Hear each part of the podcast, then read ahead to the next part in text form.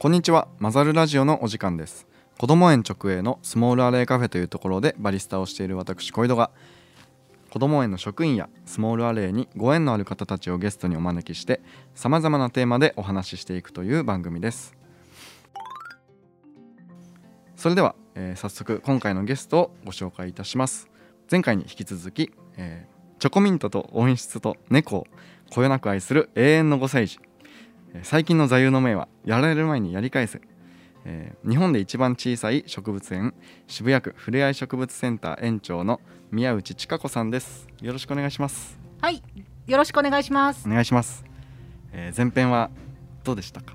なんかね、調子に乗っていいこと言い過ぎたなと思って。ああいやもう本当にためになることばっかりでいやいやいや、それを言われたらおしまいなのさ、こちらとしては。もうあおしまいそうそうそうそう、芸人としては、もうできるだけ落としていきたいっていう気持ちでいっぱいなので。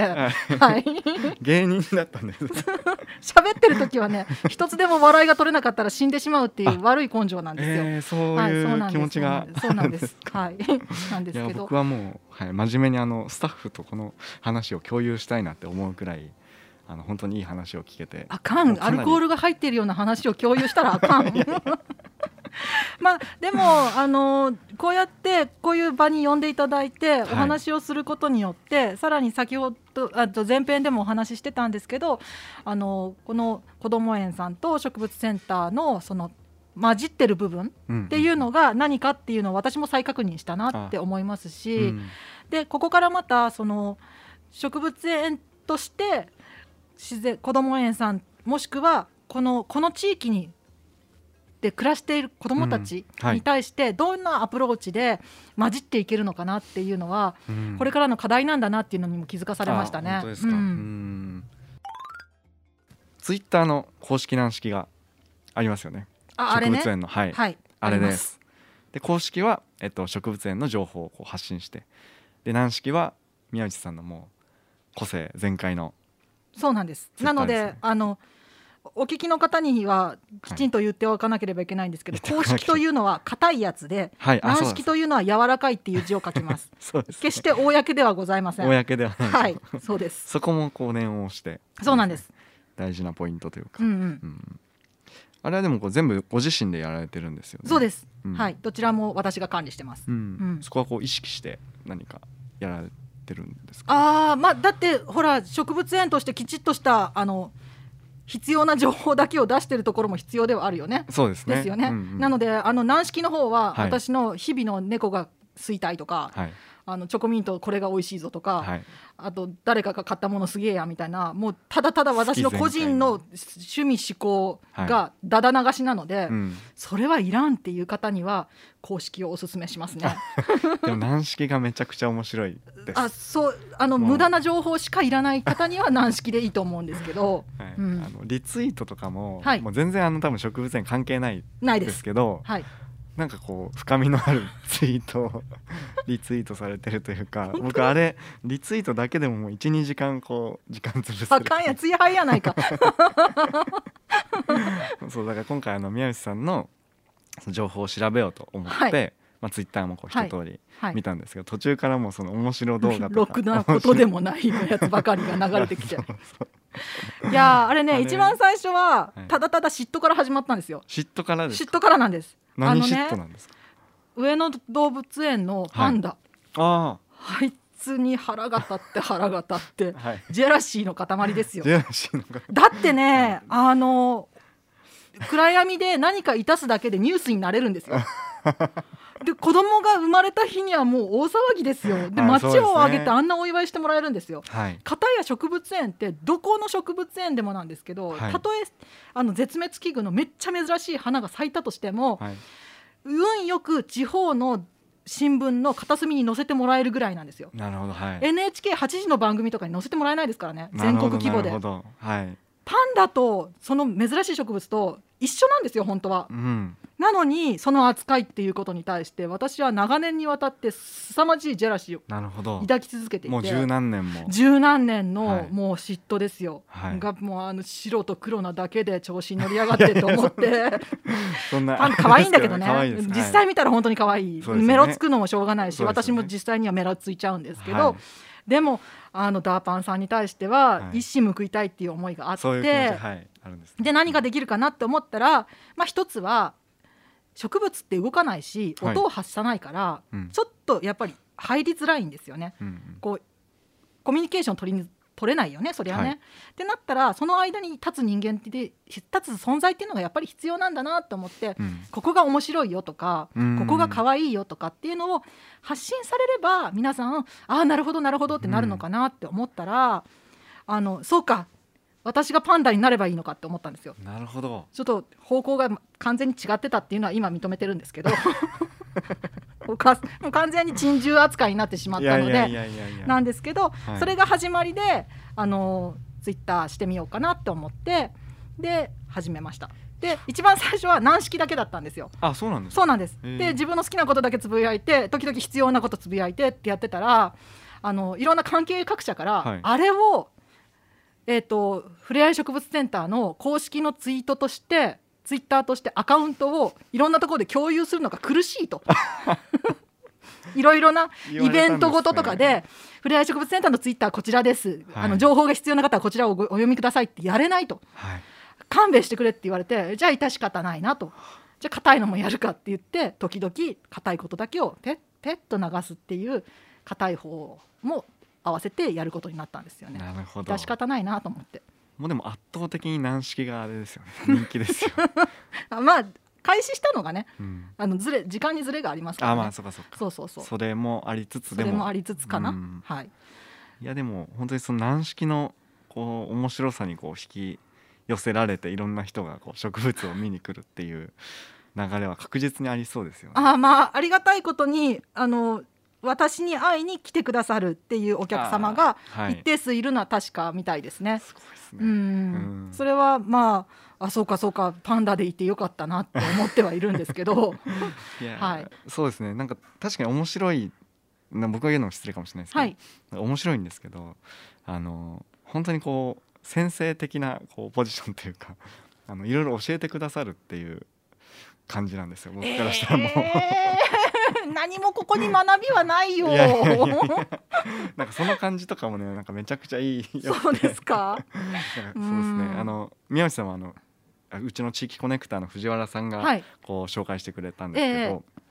あの藤原さんも宮内さんこう大好きでありがたいね。宮内さんのこうよ面白さみたいなのを伝えてくれるんですけど その気持ちがあの分かりましたそ完全に。っかそっか、うん、なんか、うん、ありがたいことですよそれは。うん。うんうん、まあキャラ立ちするって大事なのかなって気はしますけどね。そうですね。あとはうちはあのインスタグラムはい。の方が、あもうはい、やってるんですけど、えインスタグラムの方は、えっと、中の人初号機と、はい中の人7号機っていうのがいて、ー、7号機。はい、でそれがあの互い違いに発信するっていうやり方で初号機は私です。あしょなるはいほどなるほど。であの他の植物園に比べて圧倒的に顔出しの率が高い。なのでそれまた他のあの植物園インスタグラムアカウントをお求めの方々にはあの素敵な植物の真面目な内容みたいなそういう知識を求めてらっしゃる方には全然向いてないなるほあとうち映えないのが特徴なので、ど。うんそうですか。圧倒的に映やさない方向でいってるのでなるほど狙い、狙ってる狙ってます、うんあれは狙ってるんですよ。はいなるほど。っていうので出しててでまあ先ほどのパンダ的な人間が植物との間に立って何かするっていう感じで回っていくっていううん初号機のネタと、はい。それから7号機の方ははいもう真面目ですよ。あそうなんですね。はい、ちゃんと植物植の物情報。いいところをちゃんと出してくれるっていうしかもね映え写真も出してくれますしねああなるほどなるほど。うんうんうんじゃあうまくバランスをとって。いけてるはず多分そうです宮内さんが映えを狙ってないのはなんか理由があるんですか？だって自然体じゃないもんああなるほど。あの自然体でない限りいいものはできないんじゃないかなって思うからもうただただ私が高笑いしてるとかいう謎の動画とかあるんですけど めちゃくちゃ自然体ですね。すごい自然体なんですけどまあそれでいいかなって思うしそれを見てて楽しくなってきもくださる方がうちのアカウントをフォローしてくださるのかなって思ってる。うんうんうんうん。そうですよね。うんそそこから自然とこう植物の方に興味が湧いたりするかもっていうそうですねことですよね。そうそうそうそういうポジション。そう、うん、いやなるほど。映えスポットはうちの植物園での映えスポットは来てから探してくださいなるほど。自分で探してくだささいと。はい。私たちは知らん。これな思ってます。そうですよね。うん、なんか情報発信のなんかあれですね。メディア的にもこう勉強になる話じゃないですか。ね。フォロワー数の伸び悩みに最近悩んでるんですよ。あ本当ですか。それは何かがあれなんですか、ね、何かな。うん、わかんないですけど、うん、難しいとこですね。映えですかね。なのかなやっぱり。あれをやり続けてるとだんだん承認欲求の塊になりますしね。気をつけようって思いながらやってますけど。うん、そうですよね。なんかカフェもこう映えをこう気にしちゃうと何か大切なものが失われる感じはちょっとあって。やっぱりそうですか。そうですね、あー難しいね。まあ、うちはこうなんだろう作ったドリンクも、はい。あの一応こう取るようになんか置いてもちろん飲むんですけどね、はい。あの置いてで画角とかもちょっと気にして、はい。であの店長の三浦さんがこの写真がすごい上手なんで、はいそういうのをちょっとこうやって映えではないんですけどなんか美味しく見える綺麗に美味しく見える、ううん。んでもそれはこう三浦さんの自然体というか、うんうん。なんからしさが出てってうん。いいなって思うんですけど、美味しく飲むこと知ってる人はきっと美味しく見えるところを知ってるよね、ああなるほど、うん確かに確かに、うんそうですうね、ん、きっとね。本当にね上手なんですよ、うんそれはいいことですね。う、ん。うん。まあ私も植物取るときは植物が可愛く見えるところっていうのを取ったろうっていう気持ちはあります。あなるほど。うん。からそれがあのもしかしたら見てる人にとってはなんだただの写真じゃんって思われるかもしれないけど、うん。私にとってはうちのこの一番綺麗な時みたいな、うん。一番素敵な角度とかあのこのこのここがいいのよみたいなところを狙ってるのはある気はしますね。うん。なるほうんど、うんうん。じゃあそういう知識があったらより楽しめるというかえー自然に見たらいいのよ綺麗なところが。だってさ、小さい人だってさみんな可愛いけどさそれぞれに可愛いポイントが違うじゃない、うんうん。でなんかあえてこの子の可愛いとこどこかなとか見見てたらさなんかんなんかおかしくなっちゃうじゃん、そうですね、うん。けどある日そこっていうのがあるでしょ？きっと。うん。それでいいんじゃないのかね？ううん。んじゃあもう自然に見て楽しんでくれと、うんうんうん。ちょっと見たいですねインスタ。インスタ？はい後でちょっとチェックしようかな。はいどうぞ、はいふれあいボタニカルガーデンで。フライボタニカルガーデン、はい。で出ております。なるほど。はい。わかりました。宮内さんは、えっと、今植物園の園長さんですけど、はい。えっと、新卒でもうその植物園に入られたんですか？違うんです。お。私ねあの1年ブランクがあるんですよ。はい。でそれは、えー、と大学卒業してそのまま、えー、と京都の造園屋さんにはい。デッチ奉公として入った、はい、はいっていうのがきっかけなんですね。植物の世界に足を踏み入れたのは。うん。はいデッチ奉公って何かっていうと、まあ、あの古い日本のあの職人の養成のためのそういうこう縛りみたいなやつなんですけど、うんうん。親方がいて職人さんがいてでその弟子がいる。はい。でそのお弟子さんっていうのは何年かかけて職人さんであるとか親方のやることを見て学んでうん。で一人前になる。っていうそういうシステムでうん。で、まあ、半人前ってことは下働きをやるわけですね。はい。っていう世界だったんですね。で私はあの造園屋さんのデッチ奉公として1年間だけ仕事したんですけどはい。どうしてもあの体力的に厳しかったりとかあとはそのうーんと、まあ、環境的にもすごく力が必要とか、うん。あとあの外仕事っていうのもあって、はい。結構無理が私の中にあって、うん。これは続けられないなって思った時にじゃあ次何しようかなって思って植物園に流れてきたっていう、うん。そういう次第です。うん。うん、じゃあ1年そそこでこうちょっと経験してはい。辞めてはい。植物園そうなんです。に来たってことはいですね、でまあ造園屋さん辞めるって決まってさあ次どうしようかなって思った時にまあたまたまあの植物園働いてみないって声かけられたんですよ。うんうん。でうわーって植物園行ってみたい行ってみたいってはい言って、で行く行くって言ったら渋谷なんだけどねって言われて、はい。まあ京都から渋谷までってなかなかの距離なのですけど、はい。もうこれは行くしかねえなって、うん。このの波に登るしかないと思って、はい。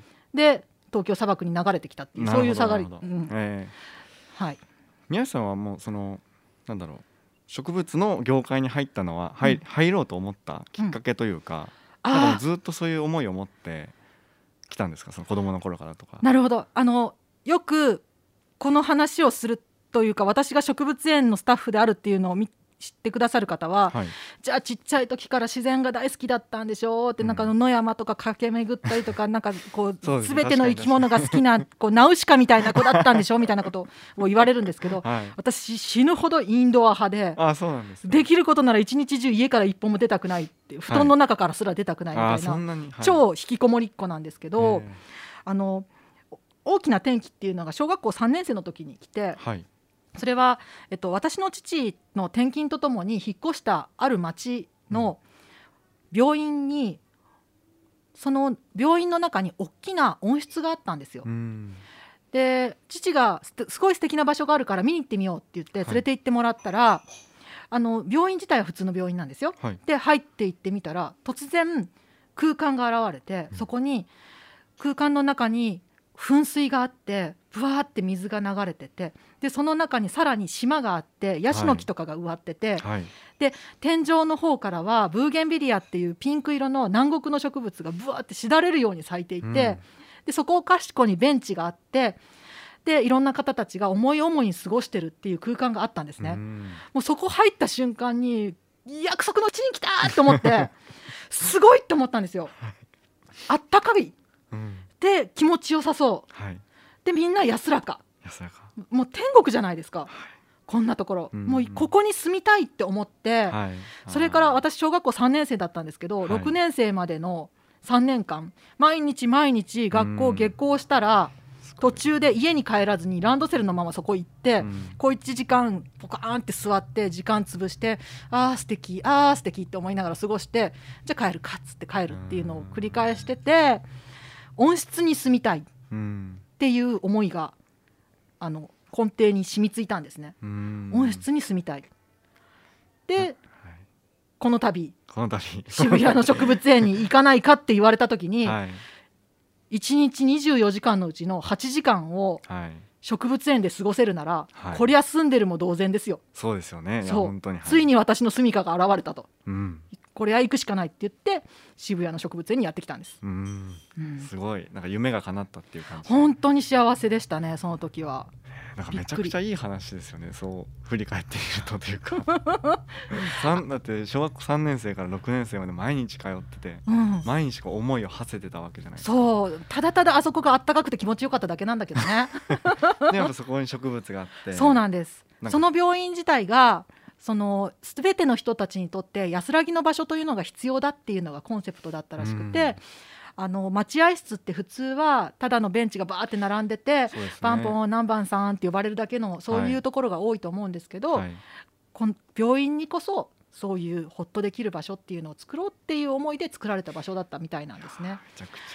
すごいいい場所ですよ。ゃ。ですよね、うんうん。なかなかないくないですかそうですね。全国的にも珍しいかもしれないですね。うん。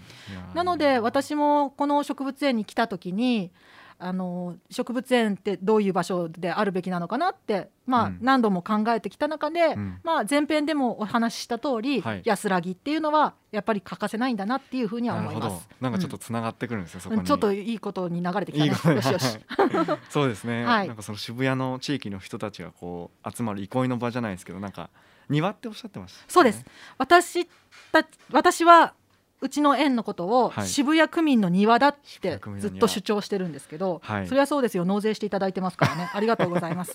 はい。なんですけど、うん。あの渋谷区民の方にとってそれ以外の方にとってもお庭であってほしいって思いますね。うんうんうんからまあ、特に渋谷の方って自宅にお庭がない方多いんですね。うん。ベランダはあって植物は育てられるかもしれないけど、ゆったり過ごせる時間のあるところっていうのがなかなかないっていう方は多いと思いますし、うん。オフィスの方たちにとってもこうなかなか息苦しい空間都市ではあると思うんですけど、うん。この渋谷の植物園っていうのがその皆さんにとって一息つける場所であってほしいなとは思います。ううん。ん実際そのあの子ども園の子どもたちも、ええ。えー多分何度もはい。遊びに行かせてもらってると思うんですけど、はいどういった方がこう利用されてるんですか？あ。あ本当にいろんな方が。そうもう時間帯にとよって老若男女年代そう年代層もそれから性別ももう様々ですね。うん。ちょうど平日の午前中はそれこそ、あのし子ども園さんみたいな地域の子どもたちが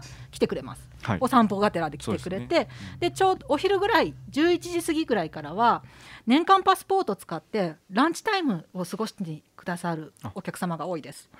もうこの周りのオフィスビルの方たちですね、はい。がお弁当を持っていらっしゃるんですよ。なるほど。そういうことも、はい。飲食は自由なので。なのでお弁当持っていらっしゃってはい。1時間ぐらいあそこでお昼ご飯取られて休憩取られて、でおかお帰りになる。うん。っていうのがぐるーっと3時ぐらいまで。はい、その後は地域の子どもたち今度は年齢上がって小学生うん、が来ます。あーなるほど。でうちのルールは勝手なマイルールなんですけど、はい。ランドセルは家に置いてから来るっていうのをルールにしてるのであの1回家に帰りなさいって言ってから来る。ああなるほどなるほど。でまあ彼らはね別に植物園に来てるわけじゃないんです。ただただみんなとあ集まるために来てるんですけどうん。だから DS 持ってきたりとかね、はい。なんかやいやいしに行きますよ。うんうん。うん。まあでもそれはあの渋谷駅前のマクドナルドでたむろしたりするより全然健全だと思うのでうちは全あのウェルカムうでん。来てもらっていて、はい。でその代わりいくつかねひ他の人に迷惑かけないとか、はい。ゲームの音は消してやるとか、うんうん。っていうのはお願いしますけどそういう時間。うんうん。で、だんだんだんだん夕方になってきてでおしまい。で土曜日日曜日は打って変わって渋谷区外からの方たちはいはい。が来てくださるっていう感じですかね。うん。うん。いや小学生の話僕大好きです。なんかああ。まあ彼らにとってみたら私なんてね怖い人ですけどね。普通に怒ります。怒るんですか？怒ります。だってルールを破ってたり。うんだって、うん。ルールはルールだし言ってもらわなかったら一生気づかないでしょ、うんうん。それにあの皆さんに楽しく過ごしてもらいたいから、はい。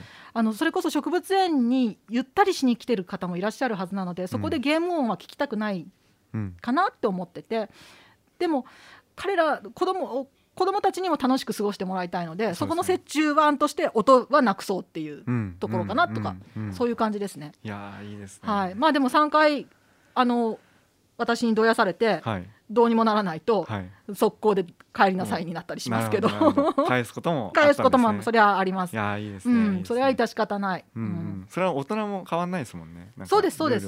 そう。これ大きい人にも小さい人にもみんな平等ですよそこは。うんうんうん。うん。いやーいいなー。いいとこですね本当に。うん、まあうん。17年間かけてそういう意味ではあの地域の方に愛していただいてそしてそのまあ先ほどおっしゃられましたけど子ども園がふるさとであるはい。ようになりたいっておっしゃられてましたけど、うん。あのふれあい植物センターが庭であるっていう思いで言ってくださる方が少しずつ増えたかなっていう気はしています。それはありがたいなって思いますしそういうところを目指してきたねでよかったなって思います。うん。もう根本的には多分渋谷区ふれあい植物園ではなくてはい。渋谷区ふれあい植物センターでっていう名前であったことに意味があるかなって思っていてあの地方の植物園だと例えば新潟県立植物園とかはい。こう茨城県立植物園とはい。かっていうふうにちょっとはい。なんちゃら植物園っていう名前なのに、ううんちの場合はふれあい。うんセンターってはいいう名前になってるわけですよ。その時点で多分人間と植物の間にふれあい植物センターがあるんですよ。うんうんうん。だからおっしゃってくださったようにこうここに来て植物見てあなんかよくわかんないけど帰りに歩いてる途中に道端の草があ草ここに生えてるじゃんって思えるような目ができたっていう意味で、人間と植物の間に植物センターがあったからうん。次ちょっと楽しめるようになってるっていう中間ポイントだと思ってるんですね。なのであの無理して何かを学ぼうって思う感じでいらしていただく必要は全然なくて、はい。もしももしもですよ。もっと植物について学びたいとかもっと専門的なことが知りたいって思われたらばぜひぜひあの東京都内にはもっといろんな植物園がありますからそちらにご案内することだってできるんです。なるほどなるほど。そしてあの地方にも日本には植物園すごく多いですから、うん。そちらに行っていただくのもももっともっとウェルカムなんですね。うんうんであのそういうところに行ってさらに面白みを深めていただくっていうのも一つの楽しみ方かなとは思いますうんうん。ね。ううん。ん専門チックなんとか専門家。そうですね。うんからうちでやれるのは多分入り口のところだけなんですよ。うん。多分子ども園さんもそうでしょ？人生の中で子どもたちがここで過ごせるのはたったの5年間だけですよ、うん人生のうちの5年間だけ入り口のところですよ。でもそこで何か大切なことをきっと学んでるはずで、うんうんもしくはどこかで身につけてる、はい。それがその後の95年かな？100, 歳100年生きるとしたら、の中にどこかにもしかしたら現れるかもしれない。っうんていうつもりでふれあい植物センターもあるのかなっていう気はしてます。うん。うん、僕はもうまさにそのちょっとこう影響を受けてあの目が生えてきました。ああ嬉しい。それは当本当に嬉しいことです。うん、うん、いやでもなんかそういうところがこう近くにあるのが嬉しいです。素直に。純粋に。あそうですか、うん。本当はね多分あのお住まいもしかしたらお育ちだったところにもはい。植物園はあったかもしれないですよ。近くにね。でも、えー、と小学校の遠足とかはい。ぐらいしか行ってなかったりとかね。そうですね。そんなもんよね。そうですね。そうなんですよね。はい。あのね水族館とか動物園はデートで行こうっていううん。コースに入るんですけどいかんせん植物園入りにくいんですよね。おかしいなと思って、ねこんなにデートコースに最適なところないのになと思って、はい。私たち絶対邪魔する気ないのにと思って。それはどうかわかんないですけど。まあでもうちのボランティアさんたちが邪魔する可能性はあるから、うんそこのところはお気をつけいただきたいんですけどうちのボランティアにも固く言っておきますので 人の恋路にお邪魔するなと。そこもまたいいですね。そうまあでもおおせっかいにあのもしかしたら声をかけるかもしれないんですけどそれをネタにして仲を深めていただければいいかなと。ろいい方向はいに行くことも全そうそうそうそう。然ありえますからね。うん、ただあの動物園水族館は入園するのに大体500円以上かかるんですよ。はい。お高いところだと1000円以上するじゃないですか。はい。まあまあまあはいなかなか大変ですよ。そうですよね。植物園はその点ね500円以下のところがザラなんですね。500円以上取るとこ見たことないもん。もはうこの時点でお財布に優しいったら。しい。そうその分ご飯に使えたそうよ。晩ご飯ちょっと豪華にしたらええやん。もう植物園の中にはまあカフェショップがあるところもありますからそこもねそんなめっちゃいいコースとか出しませんので、うんオムライスとか食べといたらええ。うん。そう。そのそれで夜は楽しんでいただければ。